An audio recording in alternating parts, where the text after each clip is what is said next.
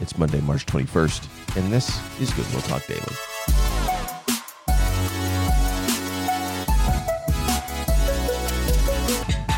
Great to be with you again today. Thank you for joining me this morning, this afternoon, this evening, whenever it is that you are listening.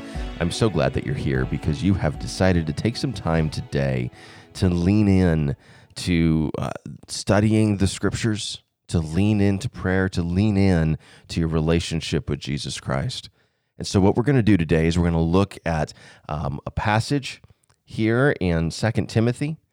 And, and we've been doing this from time to time, but if this is your first time with us this Monday morning, then I want to encourage you to just jump in where we are. Don't feel like you got to go back and listen to two plus months worth of material. No, this today will bless you, will encourage you. I'm trusting the scriptures to do that. I'm trusting the Lord to do that through these scriptures. So let's go to Second Timothy chapter 2 we're actually in a new section today. Um, this is verses 11 through 13. 2 Timothy chapter 2, 11 through 13. The saying is trustworthy. For if we have died with him, we will also live with him. If we endure, we will also reign with him. If we deny him, he also will deny us. If we are faithless, he remains faithful, for he cannot deny himself. The saying is trustworthy. What does that mean? Well, we have throughout Paul's letters little glimpses into the life of the earliest church, the church that began worshiping in Jerusalem at Pentecost and continued worshiping and continues to worship today those opening years of the church have been shrouded in mystery and are um, really fascinating for all of us. And yet, the mystery is a little bit misplaced because we do know quite a bit about what was happening in the first century church. We know this from the book of Acts. We can glean a lot of information from the letters that Paul wrote to the Corinthian church or the Ephesian church, Philippian church, Roman church. His letter to the Galatians is one that um, captured Martin Luther and drove Martin Luther's uh, entire theology. And so, Paul's letters to these churches are deeply encouraging, but also give us a window into the life of the first church. And it appears that in the first century, in the earliest church, a saying took hold. If we died with him, we will also live with him. If we endure, we will also reign with him. It, it there's a poem here that Paul includes in this letter. And the way that he says it implies that Timothy knows this saying.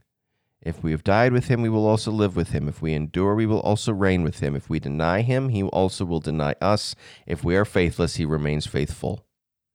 That saying, that um, those four couplets may indicate the earliest formulations of creeds in the first century.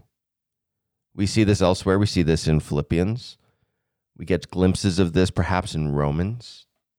There are these little sayings that are dripped in that aren't from the Old Testament, but are New Testament sayings that appear to have been building up in the church, the earliest form of creed formation. Now, here's a fair question Can we trust the traditions and the creeds of the earliest church? After all, there's a lot of confusion. We can see that by reading through 1st and 2nd Corinthians. There's a whole lot of confusion about how we're supposed to live. If you read Galatians, there's a lot of confusion about what is the gospel. If you uh, read the letters to the Thessalonians, you find that there's a lot of confusion around what will happen when Jesus returns what happens when people die in Christ. There's a lot of confusion in the first century, and that's to be expected. The New Testament is only just now being written, and most of it has not been written yet by the time these questions and conversations are taking place. But to answer some of these questions, these interesting sayings or creedal formations begin to pop up in the first century. And here's what Paul says to Timothy about this particular one it's trustworthy. It's trustworthy. This is a true saying. that what the church had naturally begin to, begun to believe, even with the smallest amount of New Testament, trusting only in the Old Testament as their um, as their scriptures, what they begin to believe is trustworthy, as it's being formed in this creed, and that I think that's challenging for some of us who, who aren't a big fan of tradition. You know, a lot of people may even come to Goodwill Church because we don't do a ton of traditional stuff. It's a more contemporary service. We focus on the scriptures and, and don't really do a lot of traditional readings. You know, we, we will sing the Gloria Patri or the doxology, but you know, you're not gonna you're not gonna hear a bunch of catechesis in the services because we're focused on the scriptures. The scriptures is the supreme authority. Well, two things take place here. First, by including it in his letter, Paul makes this saying scripture. Because it's there, God is speaking it to us and reminding us that these words are trustworthy for us to be able to use in our worship and our communication with Him, our prayer with Him. But secondly, Paul is teaching Timothy that to the discerning ear, tradition can be good, creeds can be good, confessions can be good as long as they are trustworthy. Now, how are they trustworthy? They are trustworthy if they're in line with the truth as we understand it in the scriptures. The truth revealed to us in Christ and written down to us in the scriptures is the arbiter of everything else. Here's what I mean. If you have a 2,000 year old creed that goes contrary to the scriptures.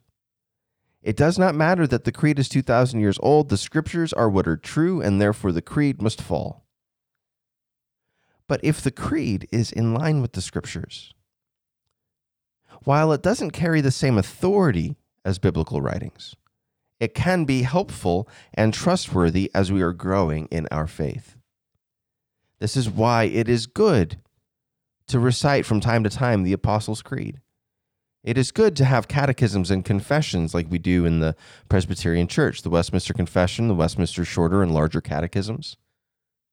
As long as these documents remain in line with the scriptures, as long as they never contradict even the smallest letter in God's Word, then they're useful. We can use them to help us grow.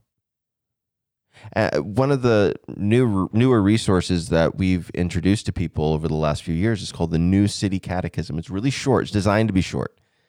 It's a it's a very short question and answer. You know, catechisms aren't designed to be big books. There's not supposed to be a lot of uh, explanation to them. What they're designed to do is help you memorize quickly the basic truths of the faith.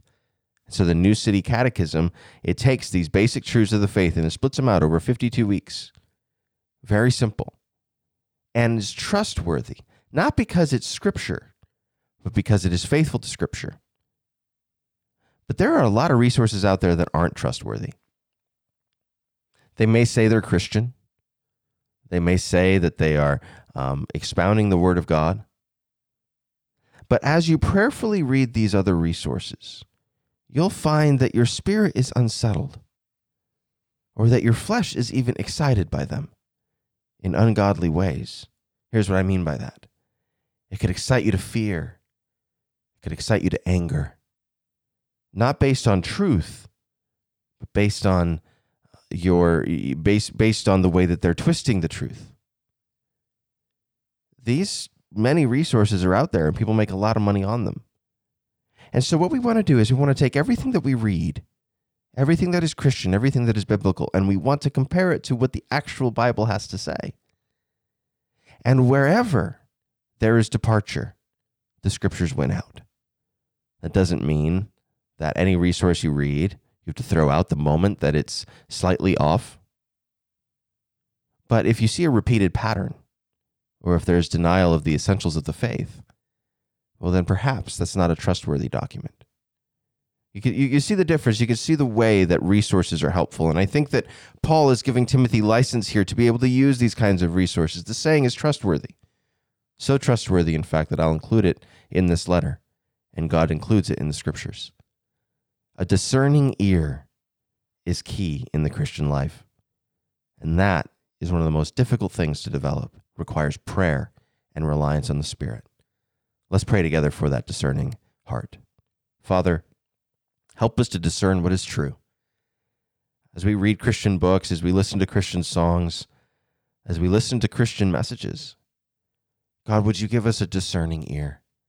Would we compare all that we have heard and learned to the scriptures? And Lord, would we be gracious, allowing for human error and, and not, not throwing entire ministries out? But would we be discerning? Would we be able to hold on to what is true and let pass by what is not? Give us a discerning ear, we pray, in Jesus' name. Amen. Well, God bless you. Thank you for being with us today. We'll see you again next time for another episode of Goodwill Talk Daily.